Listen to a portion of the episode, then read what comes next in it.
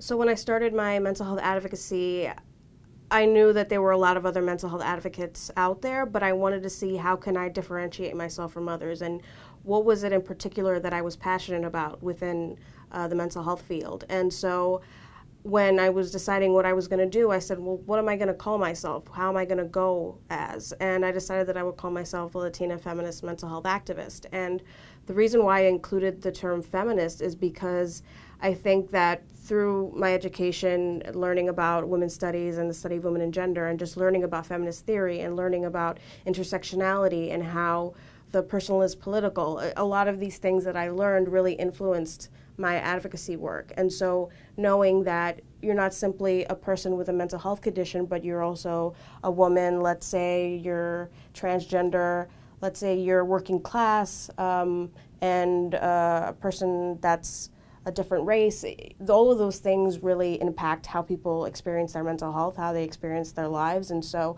I thought, why don't I talk about things that are unique to some populations? And so I thought that it was really important for me to talk about women of color, because there's a lot of tropes, there's a lot of stereotypes when it comes to women of color that I think really impacts their mental health. So particularly in the Latino community, I think mental health and mental illness is very stigmatized. It's something that we don't talk about. We usually don't have the language for it, and so we'll refer to it as nerves rather than anxiety or depression.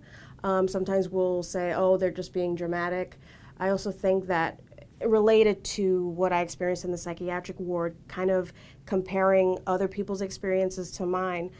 Growing up, my grandfather only had a third grade education in Ecuador. Then he came to the United States, didn't know English, and he had to work his way up. And hearing those stories growing up, I felt very selfish to think, I have all of these opportunities, people in my family have gone through so much worse, and I have the nerve to say that I'm sad and that I'm depressed. And so constantly thinking about what other people have gone through and comparing that to what I was feeling, I felt that I wasn't worthy of feeling those issues. And I think in a lot of communities of color, they see mental health or mental illness or seeing a therapist as a privileged white person thing. And so it's like, that's white, that has nothing to do with you. And so you feel like, okay, this is my fault, this is something that I'm doing wrong. I empower the people I work with in many different ways. I go to a lot of different venues like hospitals, colleges, universities, different organizations, and I share my story, and I think there isn't a lot of people like me that are out going to these communities and talking about these issues so fiercely, so explicitly, and I'm very honest about what I go through. And I tell people that I understand the different stigmas, and I understand that one might not be ready to talk about these issues and to do it whenever you're ready. Those are a lot of things that I learned. In some ways, I felt that I rushed into it because I was so excited and passionate about it, and I didn't really have the time to think, okay, if I say this, if I do this, what are the consequences? And they're not necessarily awful consequences, but it's something that I didn't really think about. And so I think that people really need to reflect, like I mentioned earlier, and think, how do I want to share my story, if I want to share my story at all, and how is it going to impact other people? And so going to schools and allowing people to share their stories with their classmates, with different people, and letting them know that it's okay, and that you're not going to get it right the first time, and you're going to slowly learn about yourself. And so do own what you're going through, do name it in the way that you feel comfortable doing it. But I think it's important to start talking about it, because if we continue that cycle of silence, we won't get anywhere. We will continue living in that stigma and living in these communities where there have been so many people in your life and your ancestors who have gone through these issues and never sought that help. They never sought that help, and so they lived a quality of life that was unfair to them. I am interviewed in different outlets, and one in particular was for NBC Latino. And for me, I talked about how in order for us to talk to our communities, we have to find a point of relation, find a point where we can say, did you ever feel like this in the past? Or kind of making the terms a lot simpler, not saying depressed or not saying coping skills, but saying like, how did you deal with being sad? And trying to get more about what they went through. And so you can start that conversation that way. And also talking about it in terms of physical health, because the Latino community is very focused on physical health. And so if you can equate mental health and physical health, it's something that they understand in a way that's a lot easier for them to kind of bring these topics into their household.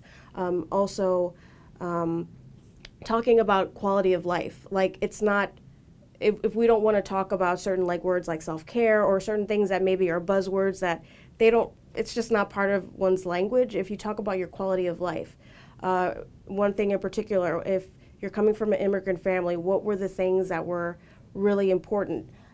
Getting a house, finding a partner, having children, like that's a huge part of a quality of life. But what's at the center of all of those things? Mental health. If you're not in a good headspace, then how are you going to be able to accomplish all of these things that are so important and that are a priority for you in your quality of life? And so saying it in those terms, I think, can be a lot easier for people to say, okay, if I'm going to be sad, what kind of quality of life is that? And thinking about how when you come from a different country and you want your children to have a better life than you, having a better life and having a better quality of life is them being happy, them being able to express themselves. I think that mental health is such a huge part of one's life, and it affects one's relationships, and it's just at the center of everything, and so it's so intrinsic. And I just think, why aren't we talking about this more, and why aren't we open and honest about what we're feeling? So in terms of young people in the United States, I think that a lot of people say that social media is a detriment to them, and there are truths to that. I think that when you're growing up in a world that is very technologically based, where a lot of the things that you do is based on social media apps and different things that aren't really face-to-face, and you're also kind of comparing yourself to others, and people portray themselves a certain way in order to feel better about themselves, and that's a human thing. One shouldn't be judgmental about that. I think people want to put their best foot forward all the time, and they're afraid of being vulnerable, but then in that case, they show a certain side of themselves that people think is their true self, and so they think, oh, I'm not good enough, or I'm not doing enough, or why aren't I in this space where this other person is? And so it leads to one feeling bad about themselves. It can affect their mental health. But there's also the idea that with social media, you can reach different people that you never thought you could. And so you're able to find points of relation. You're able to meet other people and say, oh, this is what they're doing, and you know, I aspire to that, or different campaigns online that talk about mental health.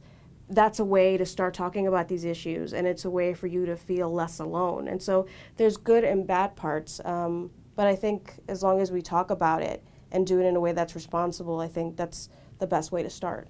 Living with a mental illness can be positive. I think that when you first learn that you have a mental illness, it can seem very negative. I think that the more time you live with one, the more time that you read more about it and learn more about it and research, that's when things will make more sense. And then you'll end up learning that it can be a positive thing.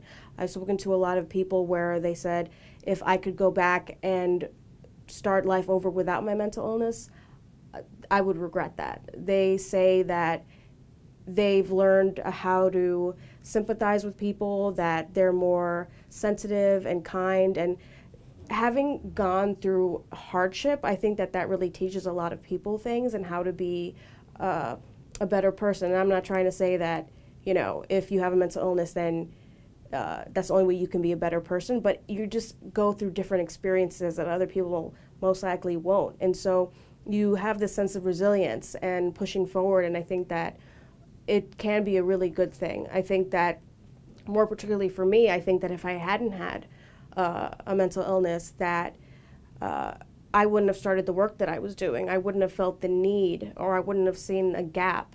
And so because of my unique experience, I decided that this is what I wanted to do. I wanted to talk about these issues and talk about these issues in communities where it's not discussed. And so I think that I needed to go through this. I needed to experience what I did in order to be where I am right now. And I mean, one day I might be like, oh, I hate that I have a mental illness, like this sucks. But then other days I'll be like, you know what, it makes sense, I understand. So it's not always 24/7 gonna be, oh, I'm so glad I have this.